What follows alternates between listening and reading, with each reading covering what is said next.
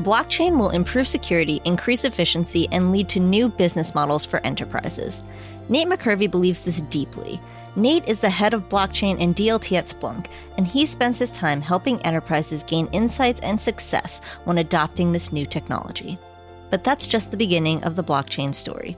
On this special episode of IT Visionaries, hosted by Mission CEO Chad Grills, Nate explains how our lives will change thanks to blockchain and cryptocurrency. Whether it's creating a ledger system that transforms a food recall process from one that takes days to one that takes seconds, or moving to the tokenization of objects, which could increase the world GDP by huge orders of magnitude, there are exciting innovations happening, and Nate has the details on all of them. Enjoy this episode. This podcast is brought to you by Salesforce. Did you know that Salesforce isn't just for sales? Using Salesforce as an employee experience platform helps make every employee across your organization more productive thanks to a common mobile first platform for getting work done faster. Find out more at salesforce.com slash employee experience. So, Nate, thanks for joining us today. Uh, if you could introduce yourself, uh, your full name, role, and title at Splunk, that would be great. Hi, yeah, I'm Nate McKervey. I'm head of blockchain and DLT here at Splunk. Been at Splunk for over seven years now. Very cool. And when you first came to Splunk, um, what was that journey like, and where did you come from? Uh, so my journey began as a as a customer back in 2006. I worked on one of the most critical networks in the United States, and I had to uh, find out what went wrong in machine da- in data when the network went down hmm. in order to keep planes in the air. And then I learned over time that in this data I was using for just troubleshooting IT issues was an immense amount of value and information from finding security incidents to analyzing business and improving our business outcomes. And that's when I got the itch to just go full time, all in on getting value out of data and helping others get value out of their data. And I thought there was no better place than hmm. Splunk to do that. Did the industry at, at the time have a word similar to dark data, or how were you thinking about those insights and the things that you were discovering? Yeah, back then, um, and maybe even still today, people thought logs were kind of the, the garbage of um, the of data. Like it was what you kind of threw away and you didn't keep for very long. And it, it's still today, most people don't realize that it's not it's not garbage anymore. It's your digital gold. Right. And I think that digital gold is uh, is really interesting because ultimately it's uh, like gold, but it's also um, a form of trust, right? Uh, especially when you start getting that data onto a network or onto a blockchain, you can do really interesting things with it. Uh, so I'd love to hear you discuss, um, you know, where your interest in the blockchain got started. Yeah, well, kind of on your point about the, the data and trust. If you can't trust that data that you're making critical business decisions on, you're going to be making poor business decisions. Right. And I think what's interesting now is that many organizations are aware that they can encrypt and control their data in a way that uh, makes it more trustworthy. Um, are there any examples you like to cite about how Splunk is doing this or how other uh, partners are doing this? Mm-hmm. Um, yeah, so Splunk has always cared very much about the integrity and the security of data inside of it, uh, its software.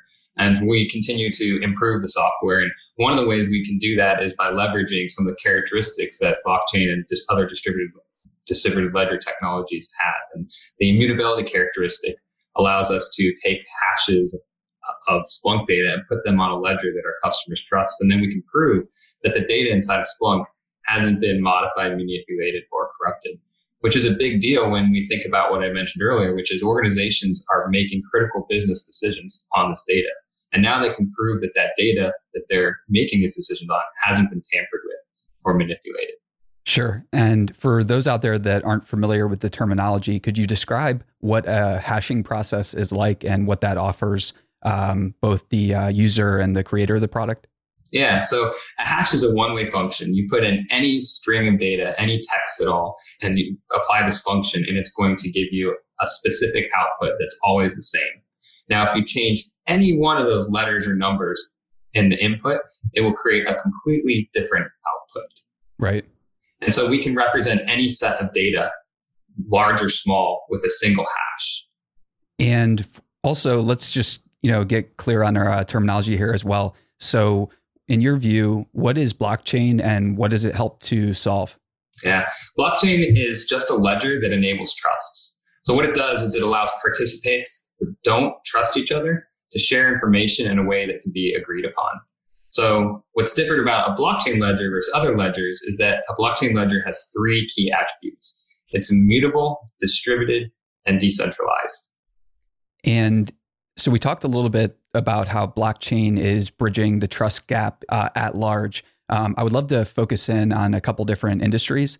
And you know, earlier before we were recording, we were talking a little bit about your background. Um, how do you see blockchain being used or deployed inside uh, governments, nation states um, for defense and things of that nature? Yeah, um, like you said, anywhere where there is a trust gap, and this trust gap is all around us, but we may not be aware of it because we've taken different actions to kind of avoid the trust gap by inserting intermediaries or keeping our own systems of record. But this trust gap is a big deal if we can close it. It's similar to a few other big gaps we've had in recent society, modern society. Um, in the 1400s, the printing press closed the knowledge gap. The steam engine closed the power gap. And the telecommunications industry and the internet closed the distance gap. And it's said that this blockchain technology can close the trust gap. And what's interesting about all these previous gaps is they weren't very apparent until after they were closed. So most people thought their horses were powerful enough. Hmm. Who would want um, a, a car when there's no roads? But now we see everyone with cars, not horses. Sure. And so from an enterprise application, there are different, there's so many ways the technology can be applied. And right now we're seeing financial services is the biggest area of investment, but also public sector, insurance, telco. And although there are different use cases, one of the most common ones across every industry is using the technology to increase business efficiency.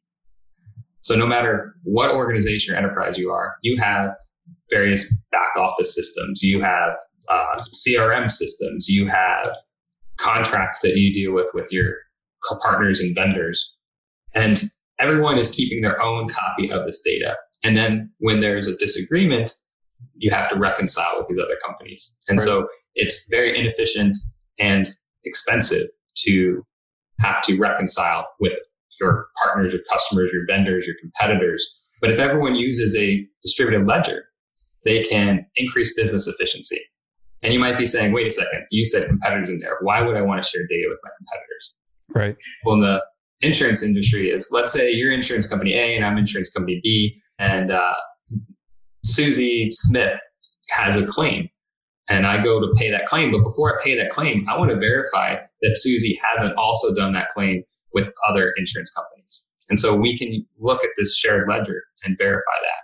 And that same ledger will also be useful, useful for the auditors. They don't have to go and audit each insurance company separately. They can do it all at once. Sure. And when it comes to finance, um, what's a, a vision in the future of banks working together better and sharing da- data? Is that a bright future or is that a, a bit troublesome? Uh, so it's both bright and a little bit scary because the long term effect of blockchain technology will be new business models. But in the short term, it's around, excuse me, in the medium term, it's around these increased business efficiencies. And so I think it's pretty bright when you think about the business efficiencies. Financial institutions are able to reconcile so much faster. So, for example, the DTCC, Depository Trust Clearing Corporation, they process $1.6 quadrillion in financial transactions. Wow. And they have multiple areas where they could improve performance, speed, accuracy, if they could reconcile faster. And so they're putting a project into production later this year that reconciles at much higher speeds. But also remittance is another area that's that's very interesting. So let's say you want to send twenty dollars home to another country, you might have to spend twelve dollars on a Western Union fee, which makes it very expensive. Or you might do international wire transfer that takes three days and you pay a fee. With this technology, you'll be able to do it in seconds or minutes and without high costs. So, what does that future look like where money could be moved almost instantaneously? Obviously, there are a number of advances we have to make in uh, computing and uh, power and energy and battery life and things like that uh, to really get there. But um, what does that future look like in your mind? I think it, it's very profound because you'll be able to do things like bank the unbanked is a common term. There's 2 billion people approximately on earth that don't have a bank account. And this is for various reasons. They may not have access to a physical bank or they may not be able to prove their identity that they are someone. But with this technology, anyone with a $40 smartphone can have their own bank. Right. And then when you can transfer this money or this value at very low prices, you can do some very interesting things. You could create a uh, global loan market. So when I drive down the street in my local town, I see banks I can go to and get a loan at a relatively high interest rate because they don't have to compete with the world. But sure. soon you'll be able to have a worldwide loan market where anyone can loan to anyone or borrow from anyone, and it will make it highly competitive, which should encourage more borrowing and more entrepreneurship. Right. I think in the larger financial markets, there's uh, something like $10 trillion that's getting negative yields right now. So I'm curious to hear, um, you know, what's your view on how we can start to encourage that money that's whether it's tied up in sovereign wealth funds or pensions or foundations. Um, what's a signal that you feel that money is looking for to start investing into this technology? Um, or do you think that they're already doing that? I think it's uh, starting to happen if you look at what uh, Facebook and Libra are, are doing right now or attempting to do. The technology will not be the biggest hurdle. Um, the regulation will be the hurdle. And that will vary by country. And there will be competition between countries for optimal regulation, but not too little regulation, not too much, right. not too. And what's the role of blockchain in helping uh, governments kind of find the right balance there? uh, and show mathematically what's working and what's not? Governments are in an interesting situation because if they overregulate, it will decrease innovation. But if they underregulate, it could cause more scams, and there's plenty of scams in this in this arena or industry. So they'll have to find the right balance. And if they are too strict, the innovation will just go to other countries. Sure. So, do any uh, enterprises um, reach out to you to discuss uh, security? Or do they reach out cold? Do they are they usually recommended in?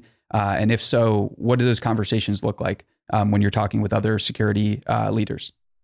So, Splunk was originally just for IT troubleshooting, and then what happened was our customers started using the product to find security issues. And we said, that's great, but we're not a security product, we're an IT product. And then they came back to us and said, wait, but you don't understand. We're finding security issues with Splunk that we can't find with any other system out there.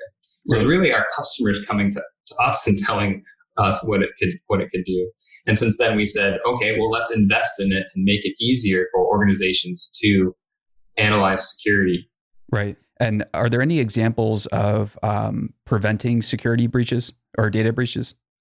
Oh yeah. I mean, if you look out there, just the, the recent ransomware attacks that have happened in the um, there's so many breaches from like Equifax, OPM, and Ashley Madison. We're all familiar with two of which affected me. Uh, our technology can be used to prevent those breaches. Same with ransomware. You can download a ransomware app on our website for free and help prevent ransomware. So, as cryptocurrency and blockchain continue to impact uh, traditional banks and financial companies, um, how do you see the banks uh, adopting this technology at scale? What are the applications that you think that they're going to be looking for? It's kind of various. Uh, so you, you, there's things as recent as like J.P. Morgan announcing their J.P. Morgan coin, and then you have banks that are looking at uh, doing um, just reconciliation. But ultimately, they may have to consider how the business model may change over time. And it's scary to look at how business models might change, especially if they've been working for decades. But if they don't look at how the business model change, they are prone to disruption.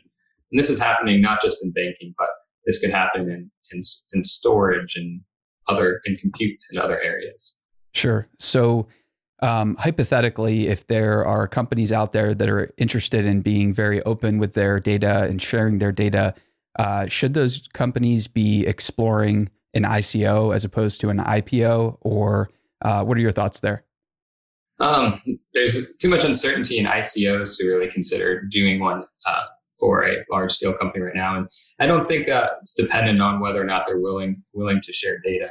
I do think that tokenization, many things will be tokenized, and it will increase efficiency and opportunity for organizations. So a tokenized model might be a better way in the future to do things like raising funds. Right. But it, in the future, it's possible that many things will be tokenized. So if you look at when the stock market was created, it increased the world GDP by orders of magnitude by allowing individuals and organizations to invest in companies. Well, with tokenization, you can, will be able to invest in more than just companies. So, for example, I just recently moved and bought a house, and I am paying for the whole house and own the house. But it's possible that you could turn a, an asset like a physical piece of real estate into 100 tokens. And hmm. Chad, you could buy 10 of those tokens. And if I sell the house in 10 years with a $100,000 gain, you're going to get $10,000 of that. And so really any, any physical asset can be tokenized. So then you can own a piece of real estate in New York City.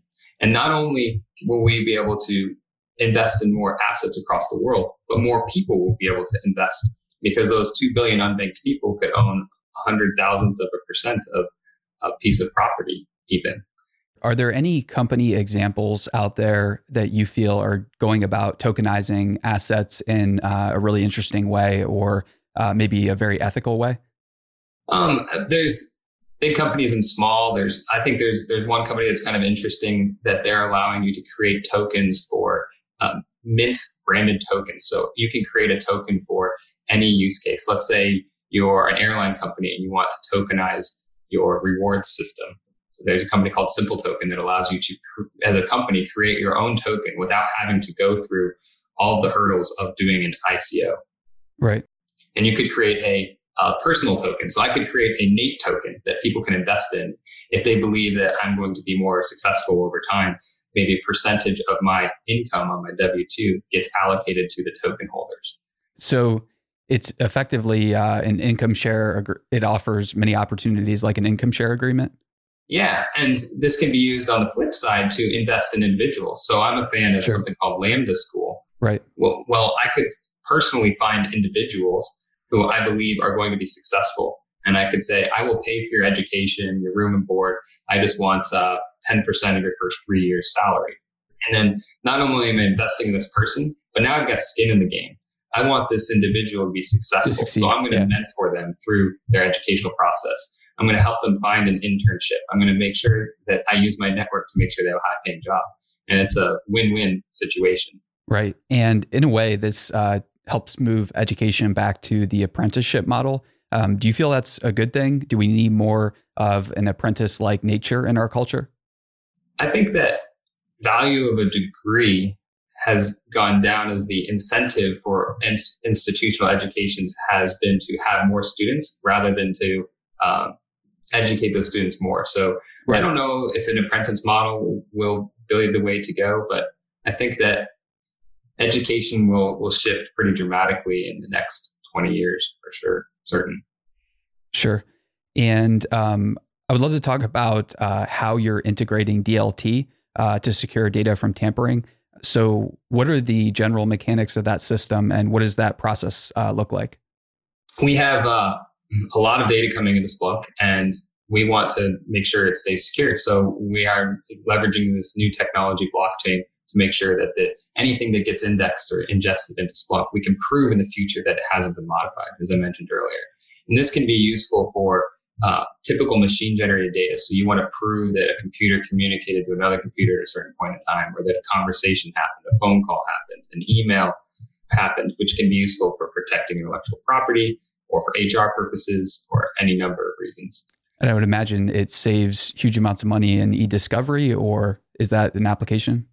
Uh, some applications are just decreasing the amount of time it takes to do an audit. The auditors can trust gotcha. that. Other sure. times might be um, clinical trial data for healthcare is often manipulated to help drugs get uh, approved. So you can prove that the data hasn't been manipulated. But you can really use it to secure any of that in time. So when my daughter was born, I splunked her birth information, her latitude, her longitude, her name, her weight, her parents' information. And then Splunk wrote that hash to Ethereum mainnet. So now at any time in the future, I can prove that this data hasn't changed, that I, I was the first one to claim it and put it inside of Splunk. So effectively making her the new kid on the blockchain, I guess. That's awesome. Very, very cool. So what are some other use cases for this, or could you go into uh, one particular use case in a bit more detail? Well, I think that overall, it's interesting that we're living in a digital world, but it's not fully digital. It's mostly physical. So we place our trust in things like titles and deeds and uh, dollar bills. But how do we know we can trust those? I think it's kind of silly that I may own a car because I have a signature on a piece of paper somewhere. How do you really know that that belongs to me if I sell you a car and give you the title? And actually, since I just recently moved, I remember paying thousands of dollars for a title search. It shouldn't be that complicated. It should be much more efficient. And the reason that happens is because um, sometimes there's multiple claims to the same property. So especially in other countries, it's it's not uncommon for someone to say that land is mine. Here's my paper that proves it, and there's no way to really prove who really owns the land. So this is something that this technology will um, help solve. Right. And Nate, I would love to get your thoughts on the blockchain and uh, Bitcoin enthusiast community as a whole right now. Um, oftentimes, they've kind of clashed with traditional finance and traditional culture. Um, where do you see the blockchain culture at uh, now? Mm-hmm. So I think it was start Bitcoin was started really took off with Bitcoin maximalists who are um, very excited and passionate about the space. Um, and then as the price has gone up, there's been a lot of misinformation, clickbait, fraud, scams. But there's still a ton of value in the system. And what I've seen over time is the smartest people I know moving into the space. A few years ago, I was still skeptical of the technology. And so I decided to go deep. I had uh, some parental leave. It took a few weeks and I really studied the technology at a fundamental level.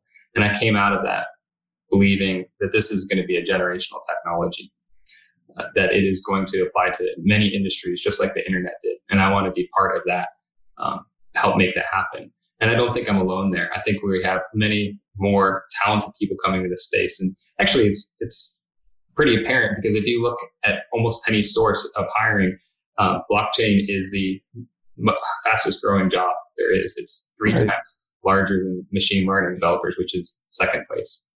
That's incredible. So, is there enough education in place uh, online for the blockchain community? Um, are there any examples of attempts at formalizing that education and creating credentials that you think are exciting? Yeah, it's uh, it's growing rapidly. But what's interesting is that when this technology was first introduced a decade ago, it came into existence before academia had really created it. So it's the first time I've ever seen where academia is trying to play catch up to a new technology. Right. And over the past few years, I've seen so many um, courses that are available both online and now by major universities. I think something like 50%, more than 50% of top tier schools have uh, blockchain program certifications, or some even wow. have full on degrees. And then the most innovative ones are actually using blockchain technology to prove that you did get the certificate or that you did get the degree. Right. So others can verify when they're hiring that not only do you have the certificate or the degree, but it hasn't been revoked as well. Sure. And when we think more deeply, maybe about the uh, blockchain and Bitcoin enthusiast community, I'm just curious to get your thoughts on, you know, what are some of the attributes of the community in your eyes? And as it becomes less ideologically motivated, um, what do you see it being motivated by? Just the technology, or you know, a larger sense of mission? Uh, what What are your thoughts? Yeah, there's motive. People have different motivations. Some are financial. Some are wanting to make an impact, like making the unbanked, and others just want to implement the technology because they they believe in it so much. Um, and each one of these different blockchain projects has different trade-offs they have. Some have trade-offs on security, some have trade-offs on speed, some have trade-offs on governance. And I think governance is one of the most important, but often least thought of requirements for any blockchain, whether it's an enterprise blockchain, a public permission, permissionless, etc. And we're seeing a lot of experimentation on different governance models for this technology. Sure. So with governance models, um, are there any innovations in that space that you're watching or that you've learned about recently? so it depends on the application. From the enterprise perspective, it usually starts out as there's a consortium that's that's created, and this consortium members have a certain amount of votes.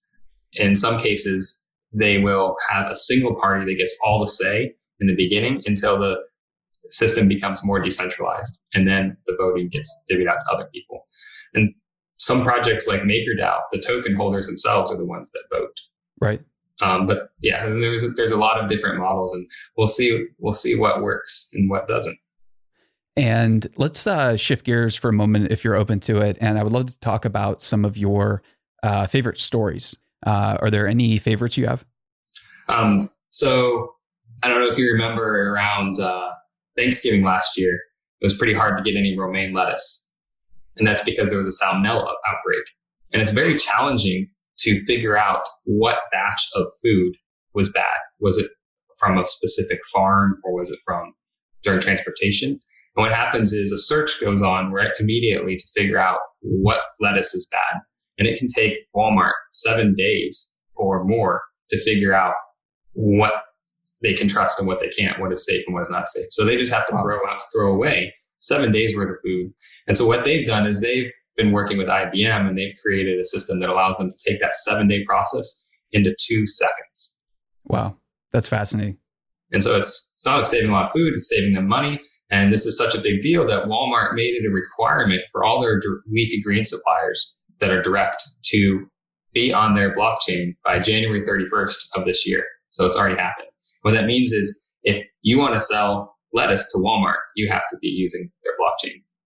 That's really, really exciting. Um, do you think that this offers a lot of opportunity for small businesses by taking expenses off of their plate, basically? Yeah, I think that small businesses and large have to deal with a lot of middlemen, but the small businesses have less say with the middlemen. And there's a lot of reasons why this technology can help eliminate those middlemen or significantly reduce the costs, which is going to help them move faster and save money but also it's common that little bit that businesses can go out of business simply because the terms are too long. Maybe it's net 30 or net 60, but it takes too long for them to get paid, even though they delivered on what they, they promised. Right. Advent of smart contracts, these small businesses can now get paid by a contract that's automated. So they significantly reduce their risk. And what are the uh, best providers of smart contracts uh, in your view? the people that write them, I, I don't have a good answer for that. Um, smart contracts are not that difficult to write. It's generally pretty similar to writing in JavaScript using something like Solidity. What is important is the making sure those smart contracts are secure because you can't really effectively update a smart contract. And so if someone figures out to take advantage of it, that's can be a big problem. And that's how when you hear blockchain's been hacked, most of the time it's a case where the smart contract wasn't secure enough and money was stolen. So we might escrow some value in a smart contract. And now if it's public, some people might want to go and try to attack that smart contract and figure out how to get that money or value. Sure. Um, any other stories come to mind? Um, a lot of our customers are telecommunications companies and th- they have a problem of real time of, of settlement as well. So if you, your phone goes into roaming and you start um, getting roaming charges, well, with telco providers, they will reconcile how much did your customers use of our network versus theirs. And the way they do that today, from my understanding, is they each keep a copy of their own data and they then try to reconcile. And, and there's a lot of disagreements, as you can imagine. But if they were on one shared ledger, it would eliminate this problem. And it is a big problem. It's something like $29 billion a year in fraud from roaming charges and other reconciliation issues. And so now they'll be able to settle in real time, which lowers their risk and their costs. And this is a, back to that middle tier term uh, use cases of the technology for enterprises is increased efficiencies. Um, there's companies like Storj and Filecoin that are leveraging unused disks capacity for online file storage. And it could be hard for centralized business models to compete with this decentralized model. Jeff Bezos is famous for saying, your margin is my opportunity. Right. Can this technology disrupt something like Amazon Web Services S3 storage? It possibly could because Amazon has to procure all the disk space that their customers will need ahead of time, which is a big capital expenditure. But these other decentralized models are using available disk space that's in existing enterprises that they're not currently using, or even home computers. Then you can mm-hmm. pay for varying levels of resilience and availability and speed. And they don't have any of the capex. Wow. So it would seem like uh, Amazon would be the one that would be most interested in aggressively exploring this technology. Um, have they made any interesting acquisitions or uh, investments in the space? Amazon's definitely making some uh, uh, investments and more of the management infrastructure side. I don't know if they're considering any business model uh, sure. changes, but the, the advent of technology disrupts business models all the time. It's not something new. It's not like blockchain's the first to do anything like this. You can think about how Wikipedia disrupted the encyclopedia business by putting the information on the web. And we're starting to see decentralized models from Wikipedia to Lunyr to uh, Lunyr is equivalent of a decentralized model. Or YouTube, there's a decentralized version now called DTube because Google has the ability to chart, take a, a pretty significant cut of the value that's being created by the, the content providers. Sure. And then Google could also change the rules in the future.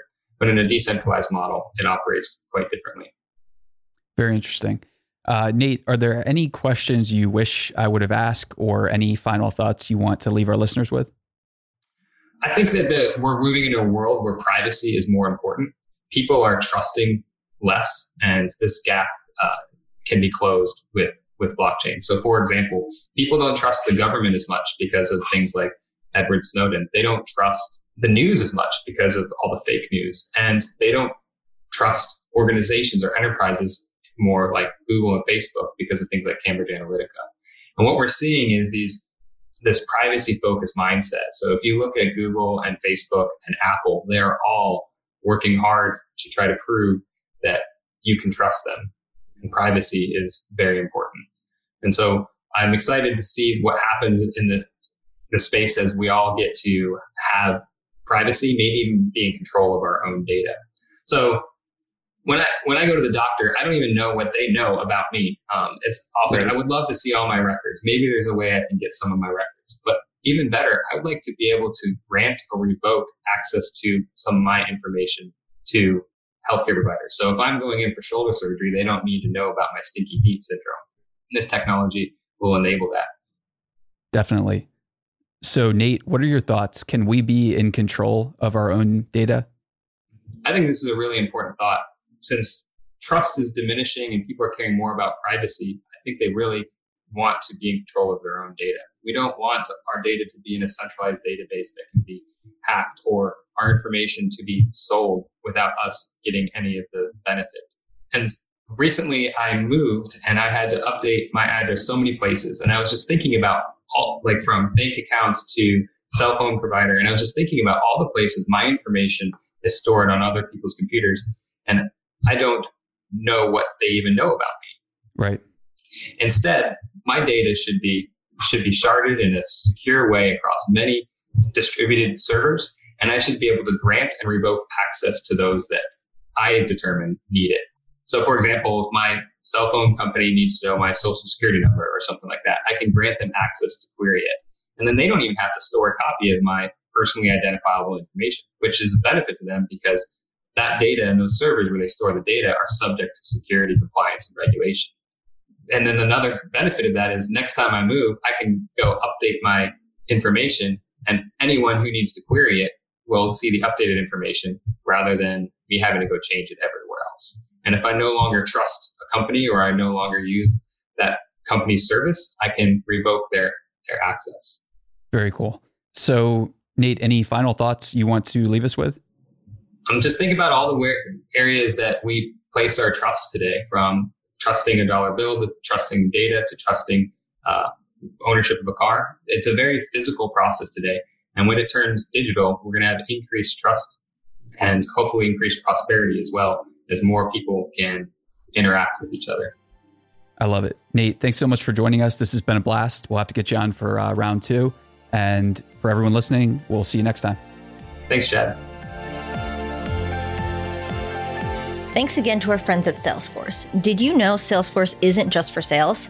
Using Salesforce as an employee experience platform helps make every employee across your organization more productive thanks to a common mobile first platform for getting work done faster.